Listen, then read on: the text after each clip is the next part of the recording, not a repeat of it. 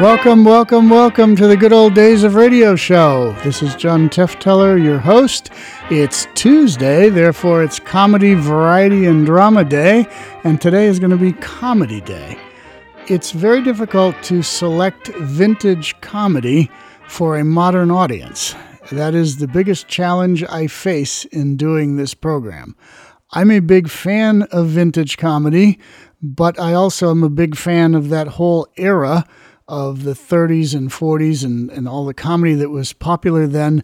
And a lot of that today is either considered dated, out of style, or people kind of shake their heads and go, why was this important? Or why was this funny? So it's a real challenge for me to present something to you that I think you, as a younger audience who may never have heard radio comedy before, can relate to. Um, a few weeks back, we did It Pays to Be Ignorant, which is basically a half hour collection of crazy dad jokes, and that is easily relatable to a modern audience. Today, we're going to do Fred Allen. Um, Fred Allen was considered the greatest wit ever to record or ever to be on radio, uh, and I would concur with that. The only problem is Fred Allen's wit was all geared toward contemporary topical humor. And if you can follow contemporary topical humor of the 1930s and 40s, you can follow Fred Allen and have a great time listening to him. However, it is not the 1930s and 40s. So I have selected for today a Fred Allen show which I think will cross the generations and cross the lines and will be enjoyable to someone in the year 2021 or whatever year you might be listening to this in the future. Um, this particular Fred Allen show is his last radio show, his very last radio show. Quiz shows killed Fred Allen. In the late 40s, quiz shows became the rage, kind of like American Idol and America's Got Talent and um, Who Wants to Be a Millionaire and all that stuff has uh, taken over uh, reality television in the uh, 2020s. Um, quiz shows took over radio in the late 40s. And when quiz shows took over radio, audiences flocked to quiz shows and left the comedy shows in the dust, Fred Allen being one left in the dust. And Fred Allen did not like quiz shows for that reason, and you're going to hear all about his dislike of them in this particular episode. Also, joining Fred Allen on this particular episode was his one of his very best friends who had a friendly and very well scripted radio rivalry radio rivalry say that multiple times and that's Jack Benny you may have heard the name Jack Benny. You probably have not heard the name Fred Allen, but you may have heard the name Jack Benny because Jack Benny went on to television and into even having primetime television specials up until his death in 1974. Uh, so Jack Benny may be familiar to you. If not, a little background on Jack Benny. Jack Benny created a character for himself that was basically a skinflint, a cheapskate, a, a man who would do anything for a dollar and saved every nickel he ever earned it wasn't real, it was all a, a, gag, but he pulled it off very, very convincingly. And he had a running feud with Fred Allen uh, over a whole lot of things. The program you're going to hear is, as I said, Fred Allen's last show. And on this last show, it is kind of the culmination of their years or decades long feud. So hopefully there's enough great writing in this, I think there is, that will allow you to kind of transport yourself back to 1949 and enjoy this. It is a kind of a satire on quiz shows. Fred Allen was also very topical and very political, and he had a group of players uh, which he called Allen's Alley, which was a bunch of crazy people who would meet in an alley one at a time, and they did a lot of topical and political humor. There is a, a segment on Allen's Alley on this particular one, but it is a little bit free of a lot of that, and I think you can enjoy it. So, with all that said, this is going to be a little different. If you've never heard anything like this before, this will be your first exposure. I hope you like it. I find Fred Allen to be very funny, very witty, as as I do Jack Benny, and I think you'll like this. If you don't, well, you at least tried it. So here we go with the Fred Allen Show, the very last show, June 25th, 1949, sponsored by Ford Motor Company. So if you want to buy an American Ford car, they'll tell you how to get one. Here we go. Let's listen now to the Fred Allen Show.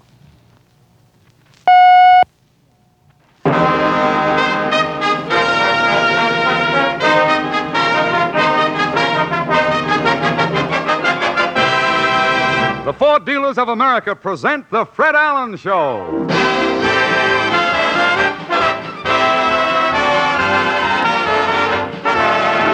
The Fred Allen Show with Fred's guests Jack Benny and Henry Morgan, Portland Hoffa, Minerva Pious, Peter Donald, Parker Fennelly, the DeMarco sisters, and Al Goodman and his orchestra.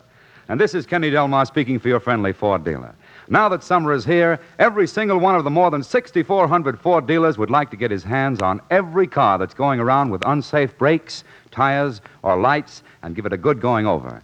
Your Ford dealer would like to get his hands on your car to put it in shape for safe family driving. So bring it in tomorrow, why don't you? His expert service will be a revelation. It saves so much time, trouble, and money. And your Ford will be a lot more fun to drive when Ford trained mechanics using special Ford equipment have gone over it by factory approved methods. Give your car a new lease on life. You'll be surprised how little it costs when you take your car to the man who knows Ford's best, your friendly Ford dealer.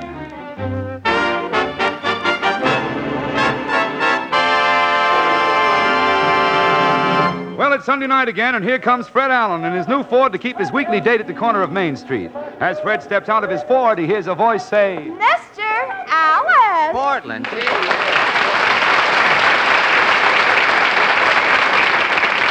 uh, Portland, have you been waiting long? Oh, I've been looking at the pictures outside the newsreel theater. Oh, really? What's new in the newsreels this week? The Gregory Pecks had another boy. Yeah? They have three boys now. Three little pecks, eh? One more peck, and they'll have a bushel. Yeah? yeah? What is that? What is that? What is... Well, I'd like to start things off with a laugh. With a laugh, huh? It would be better if you started things off with a joke, you know. It would help Yes. As the envelope said to the postage stamp, stick to me and we'll go places. Now, wait a minute. now, look. Look, wait a minute. Don't... Well, I'm as hot as last Wednesday. You are as hot as any corner of an ice cube. That is right. If I can keep up this pace, I'll end up with my own program. Yes, you will. The way radio is going, that is quite possible that you. Tell me, what uh, what else is in the news? Milton Berle has a newspaper column. Oh, I have seen that. I read it from right to left. You know, they have it in the paper where you do.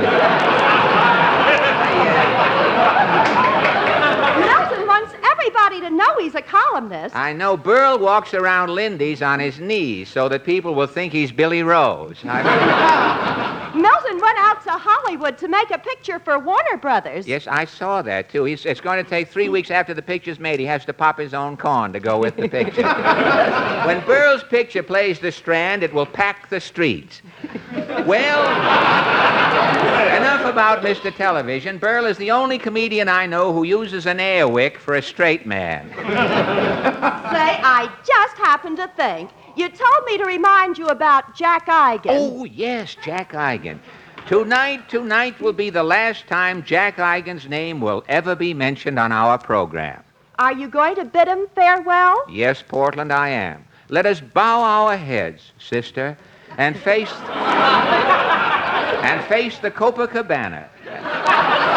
As for the last time we mention his name, Jack Eigen.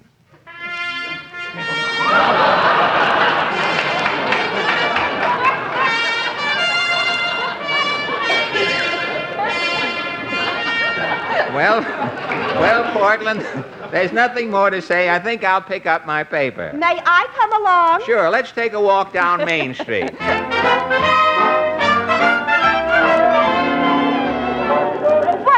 Say? Say, here's an ad for that radio program I'm going to be on tomorrow night. Oh, DuPont's Cavalcade of America.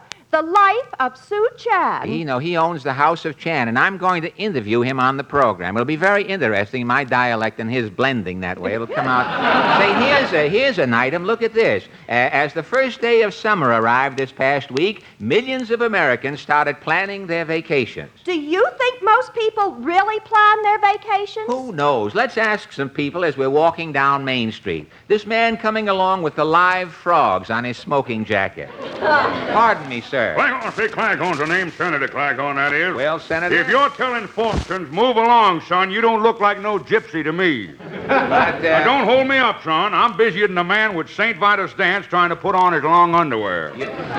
You're busy? Yeah, I'm heading a committee in Washington to track down them five percenters. Oh, the five percenters. Have you trapped any of those uh, five percenters, Senator? Well, I got my eye on one little wassop. Yeah? He's got a second-hand hearing device. He's still pretty deep. And uh, he's a five percenter? Yeah, the Navy ordered 200 boats. 200 boats. This little deep scissor bill thought to said goats. You mean the Navy ended up with 200 goats? With them goats loose in the Navy, son, today it ain't safe to be a rear admiral.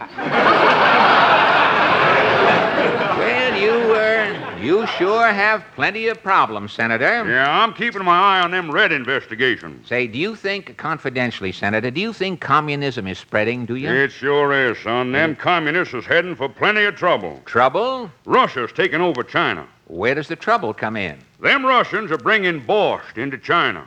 Borscht? Son, when a Chinaman tries to lift that wet potato out of his borscht with chopsticks, there's going to be trouble.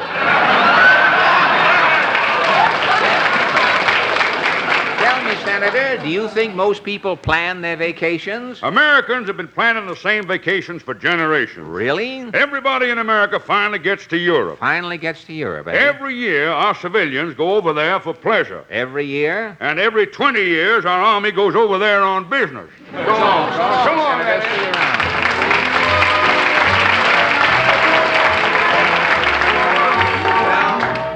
Portland. Come away from that jewelry store window. I just learned something. Really? The diamond is the hardest mineral in the world. Well, why is the diamond the hardest mineral? It'll make an impression on a woman. Say, that's real good, isn't it?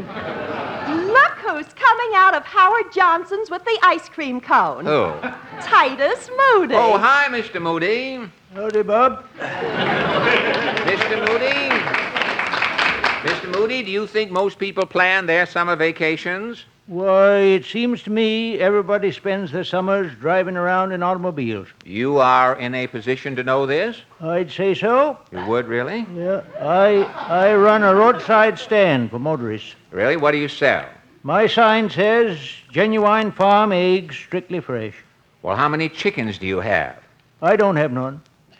Well, with no with no chickens, how can you run an egg business? Every morning I buy a lot of eggs at the A&P supermarket. At the A and P? I set the eggs out on my roadside stand in nests. I see. Then I dress up as a rube. You dress You dressed up as a rube, eh? Yeah. I I put on a big straw hat Yes. tie a red bandana around my neck, stick a straw in my mouth. Then I go down by the road and I lean on a long rake. Well, what happens when a motorist drives up to your stand? Why, I start yelling, Well, I swan, by heck, and other rustic expressions.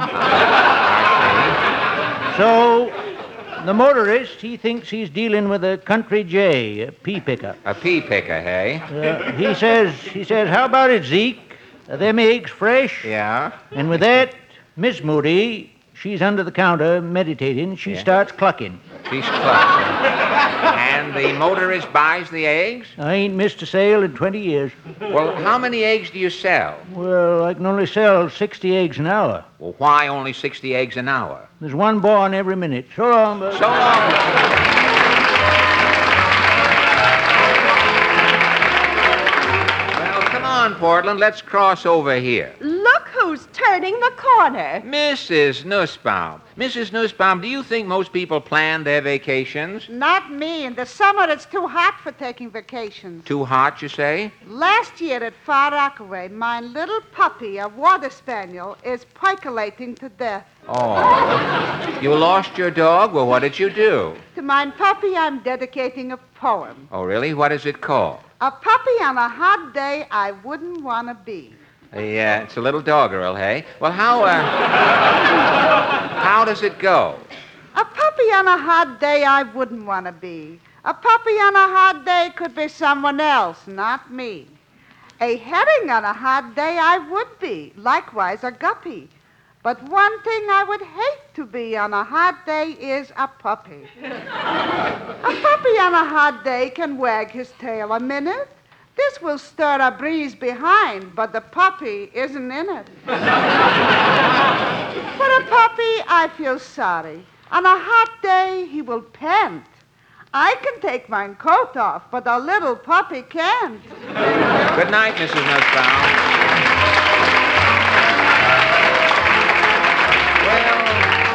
Well, well, Portland, walking down Main Street is like reading a dull book. It's good to come to the end. You haven't found out anything about people planning their vacations, have you? Well, I tell you, I'll try one more passerby. This little man coming along with the horseshoe crab for a tie pin. Hi, chum. How do you do?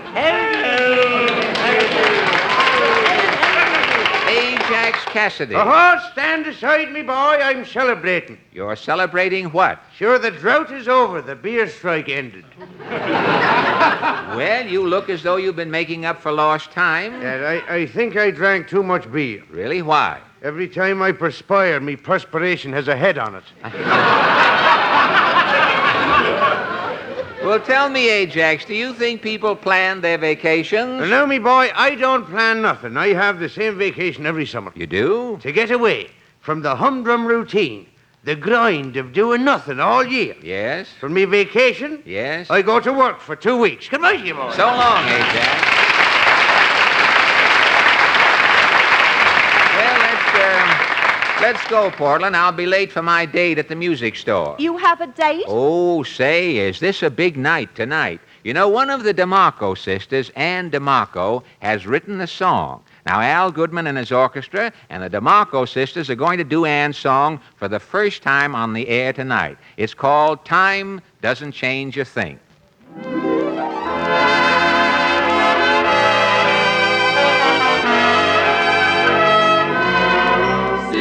Have gone, I can't go on. No use in trying.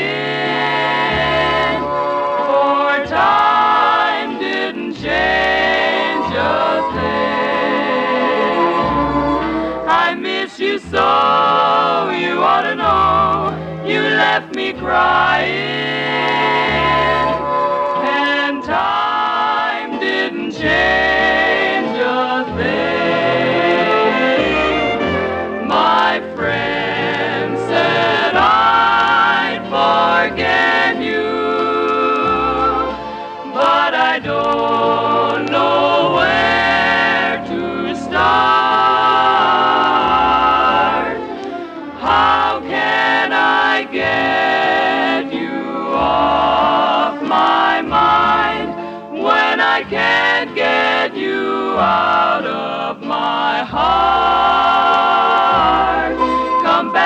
Me and you will see my love's undying.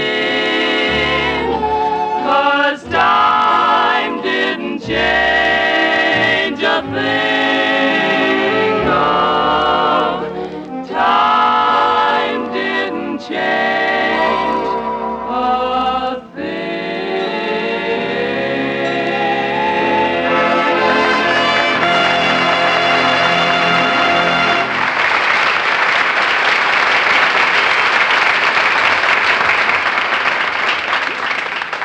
Portland, this is the last time we'll ever walk down Main Street. Let's stop in and say goodbye to the Ford dealer. All right. He's standing inside the door. Oh, swell.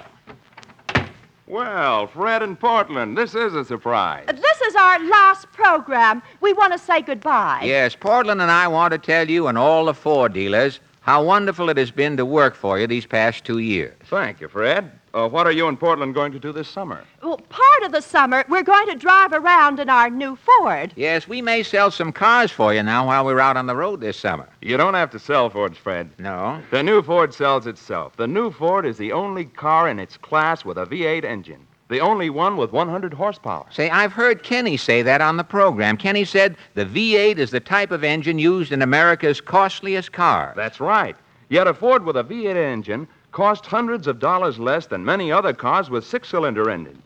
The Ford has more power for the weight the engine has to move than any other car on the road. And Kenny always talks about the new Ford feel. Yes, Fred, other features that contribute to the new Ford feel are the solid lifeguard body of heavy gauge steel, the magic action brakes that are 35% easier to apply, and new springs, hydrocoil in the front, Paraflex in the rear. Oh, Mama says the new Ford is the fashion car of the year. That's true, Portland. The new Ford received the 1949 award from the New York Fashion Academy. Say, on the program, too, Kenny says the Ford is a big car. Yes, the new Ford has more hip room. And can Mama use that hip room? Yeah? It has more shoulder room than any other car in its field, and big picture windows all around. Oh, Mama likes big windows. She can see what everybody's doing. Mama's nosy. Say, well, this this is almighty interesting, hearing about all the features of the new Ford. But Portland, I think we'd better leave. Well, why, Fred? You bought a new Ford, didn't you? Yes, but if you keep talking, I'll buy another one. Come on, Portland. Happy vacation, kid. Thanks. Goodbye.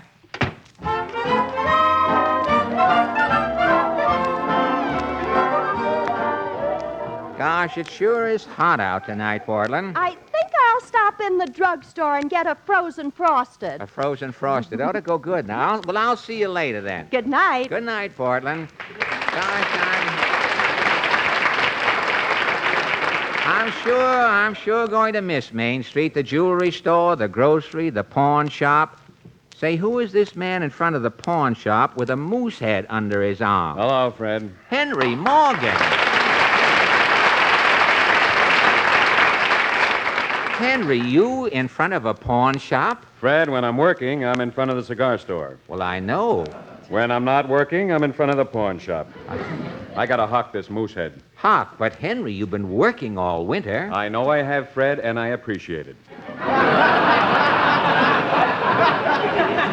And Henry, I just read that you're going back on the air replacing Duffy's Tavern. Yeah, but that doesn't start until July 6th. But Henry, what did you do with all you worked all winter? Wh- What did you do with all your money? Well, I got tired sitting around on the bare floor of the apartment, so I bought a rug and some furniture on the installment plan. I see. First week I was out of work. To make the payments on the furniture, I had to borrow $300 from a loan company. Uh huh. Now I owe the loan company, so I have to pawn my moose head.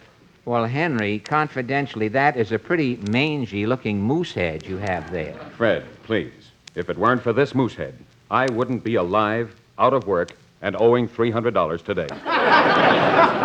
You mean the moose saved your life? Yes, Fred, it did. Last winter, I went hunting up in Canada. Yes? Got lost in the woods for 12 days. I had nothing to eat. Gosh. I was sitting by the edge of a lake, watching myself slowly starve to death, when this moose peeked out from behind a tree. You saw the moose, did you? I uh, did.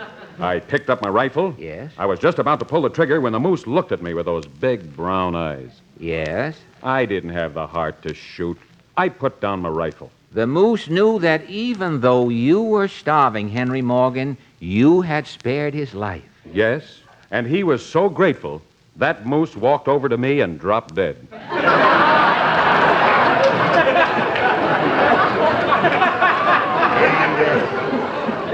And uh, you, uh, you ate the moose? I tried to eat him, Fred, but I couldn't look into those big brown eyes. No. So I went around where the moose couldn't see me.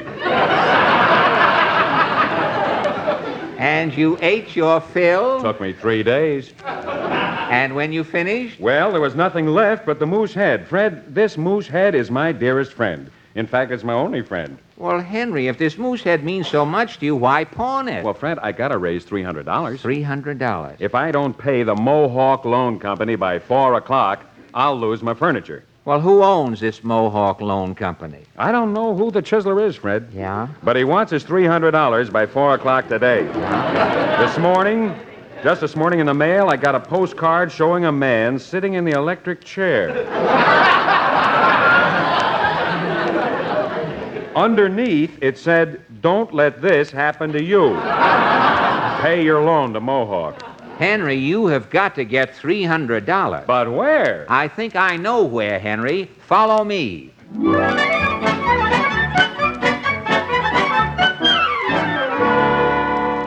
Well, Henry, here we are. This is the Chase National Bank. I'll see if this party is in. Say, guard, Yes, sir. we're looking for Mr. X. Is Mr. X expecting you? Yes, I'm a friend of Mr. X's. Go through that iron door and down the circular staircase. Thank you very much. Come on, Henry. Fred, uh, who is Mr. X? Henry, his name is never mentioned. Yeah, but uh, do you think he'll lend me the $300? Quiet, here's another guard. You're looking for someone, gentlemen? Uh, Mr. X. Is Mr. X expecting you? Yes, I'm a friend of Mr. X's. Go down through this trap door and crawl through the tunnel. Thank you. Come on, Henry. Gee whiz, Fred, it's uh, dark. Say, uh, how much farther do we have to crawl? Henry, there's a flashlight. Halt.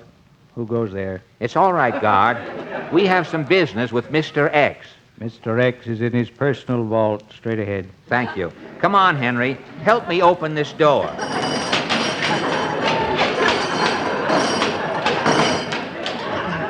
Gee whiz. Fred, look at the money in this vault. It's stacked up to the ceiling. Shh. I think Mr. X is coming. Hello, Fred. Mr. X, Fred, this is Jack Benny.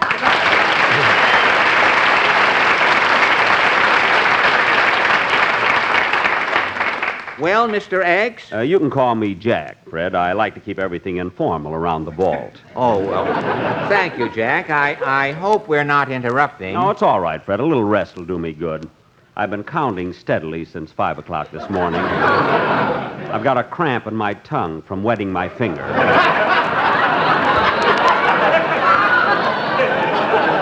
Jack, uh, meet a friend of mine. Uh, I'm Henry Morgan.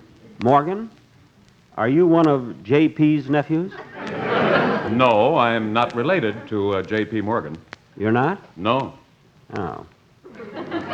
Well, Fred, what's new? Uh,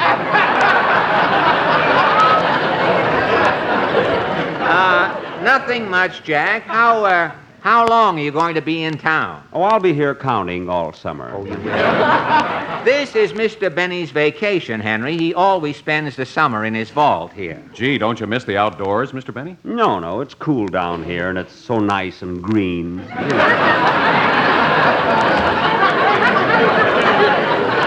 Say, you know something? I wouldn't mind spending a summer down here myself. Uh, Mr. Morgan, is this the first time you've ever been in a vault? This is the first time I've ever been in a bank. You you don't believe in banks? Banks don't believe in me. Jack, why don't you show Henry around your vault? I'll be glad to, but before we start, Mr. Morgan, I have to take a few precautions. Precautions? Yes. First, I'll have to examine the bottom of your shoes. For what? Chewing gum. See, last summer, Rudy Vallee came in here with chewing gum on his shoes, and when he left, 20 $10 bills were missing, and Rudy was four inches taller. Henry, Henry, why don't you take off your shoes? All right, I think I will. Mr. Benny, uh, you mind if I go through in my bare feet? No, no, not at all. I'll carry your shoes just in case. Oh, thank you. Now, before we start, Mr. Morgan, are you a student of money? Well, Henry knows. Henry knows what money is. But I haven't been exposed to it lately. Well, I generally give this talk with a pointer. Well, do do the best you can. All right, I'll use one of my fingers, a long one. A long finger would be helpful. Now, yes. Mr. Morgan, over here are my fives, here are my tens, here are my twenties, and this stack here is Confederate money. Jack, what are you doing saving Confederate money? Well, if the South ever comes back, brother, I'll be the John D. Rockefeller of Atlanta.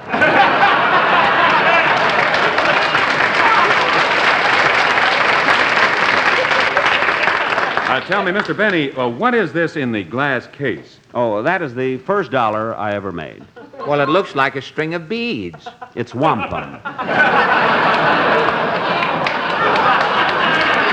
The first The first dollar you ever made was wampum? Yes, yes. A nearsighted Indian passed through Waukegan when I was a boy. And I sold him my mother's shawl for a blanket. Oh, I see. Jack, don't you ever think of anything else but money? If I ever do, I'll go right to a psychiatrist.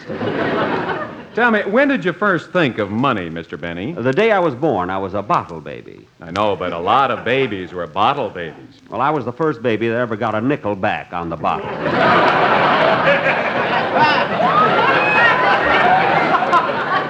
And uh, you've dedicated your entire life to the accumulation of money?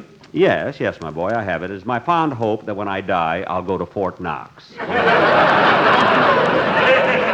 Jack, Jack, the reason I brought Henry Uh, over. yeah, Mr. Benny, you see, by four o'clock. Four o'clock. What time is it now? It's uh, quarter to four. Hmm, the boys should be checking in.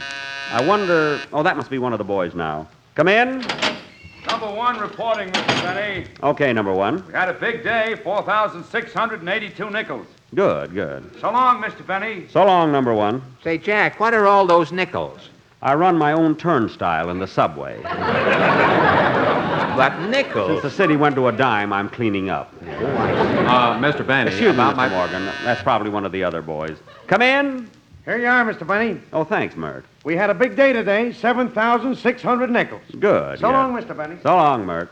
Jack, another turnstile? Mm, no, I also run my own slot at the automat. Oh, but how do you. I have a compartment with a live herring in it. A live You see, herring? when someone puts a nickel in the slot and the little window opens, Yes. the herring feels the draft and slaps the window closed with his tail. Jack, you mean? I trained this herring, and it was time well spent. Well, how long have you had the herring working for you in the automat? Only six months. He's already brought me in over $800. Say. Say, uh, Mr. Benny, by four o'clock, if I don't have 300... Excuse me, Mr. Morgan. Come in. Here it is, Mr. Benny. Thanks, Pop.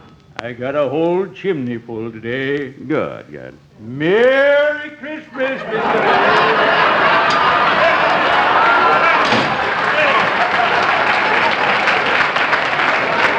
Merry Christmas, Pop. Say, Jack, what is that Sant- what is that Santa Claus doing in here? Why, he works for me, Fred. A Santa Claus working in June? It's for people who do their Christmas shopping very early.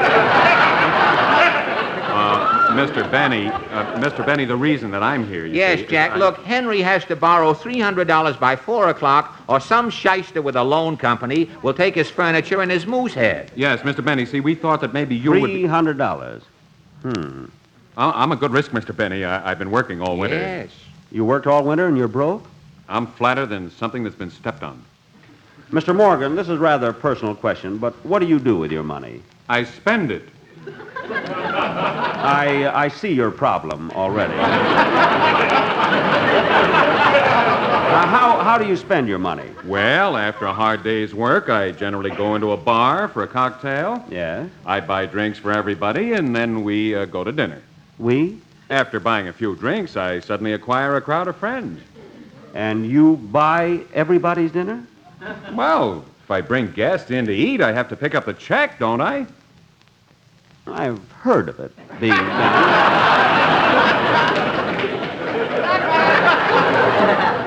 Well, uh, after dinner, the whole gang follows me to a nightclub. I, I pay the check and tip everybody wearing a mess jacket. Always end up broke. That's why I need $300. Mr. Morgan, if you would do as I do, you wouldn't need $300. Well, what do you do? Well, after a hard day's work like you, I go into a bar. And you, you buy a drink? First, I let out a shriek so everybody sees me, and then I faint. You faint? A crowd gathers. Somebody gives me three or four brandies to bring me to. I get up off the floor, shake hands all around, and leave for dinner.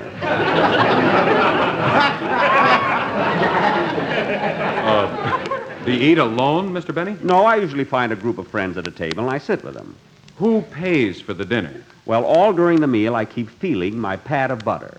You keep feeling your butter? Yes. When it comes time to pay, I reach for the check. While my hand is slipping around, somebody else picks it up. Well, uh, uh, I'd like to know something. After dinner, do you go out to a nightclub? Always. I order champagne for everybody. Then, just before the floor show finishes, I swallow four sleeping pills fast. Four sleeping pills? Yes, I don't know how the party ends up or who pays the check. I just. Wake up in bed the next day well rested. You see, you see, Henry, Mr. Benny really knows how to live. and nobody ever made me this cheap on my own program.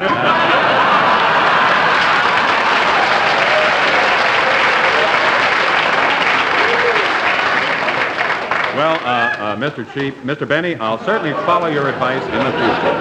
Well, there's just one more thing. Yes, Mr. Morgan. Can you let me have $300? Yes, Jack. Henry has to have $300 by 4 o'clock. Four o'clock? Why, it's five after four now. Excuse me, that's the phone. I'll answer it in the booth.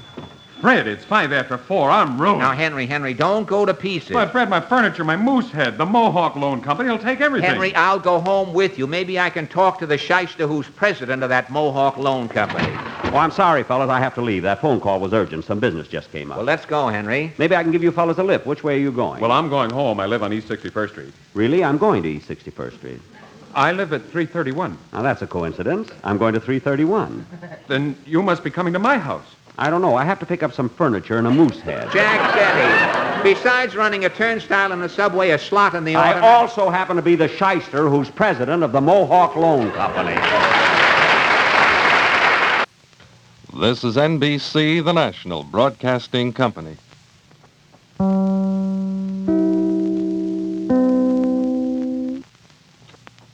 WNBC and WNBC FM, New York.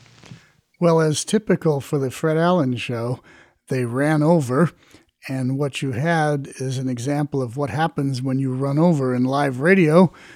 They just cut you off. And it happened to Fred Allen a lot because he tended to run over with ad libs and drawing out the jokes and all the rest of it. You might have wondered what the beep was at the very beginning of the program. That was the network cue. And what would happen is it would, uh, New York or wherever the program originated, when they got ready to do the show, when they hit the bottom of the hour or the top of the hour, they would send out a beep tone, and that would tell the studio where the program was about to be done that, hey, you're on. And at that point, cue the announcer and start the show. Also on this program as a guest was Henry Morgan. Henry Morgan is another one of the kind of acerbic wits of radio. He translated into television. Fred Allen did not. Fred Allen uh, didn't like television at all. In fact, one of his famous quotes is, They call television a medium because nothing is well done. Uh, he was not a fan of television at all, and between television and quiz shows, he was pretty much done in 19, late 1949. He died in 1956 the character of Senator Claghorn, which you heard uh, in the program, the, that voice and that style may have sounded familiar to you if you are a fan of the Looney Tunes cartoons, particularly a character named Foghorn Leghorn or Leghorn Foghorn. It was based on the Senator Claghorn character from The Fred Allen Show. So there we go. Fred Allen, Jack Benny, and Henry Morgan from 1949. That's your comedy offering for today. On Thursday, we'll have a horror show to keep you awake at night. And next Tuesday, we'll be back with comedy, variety, and drama. Make sure you listen to, or listen to, make sure you check out our Facebook group, The Good Old Days of Radio Show, and make sure you share this program with all your friends to spread it far and wide. Until Thursday night in horror or next Tuesday with more comedy, variety, and comedy, this is John Tefteller saying goodbye.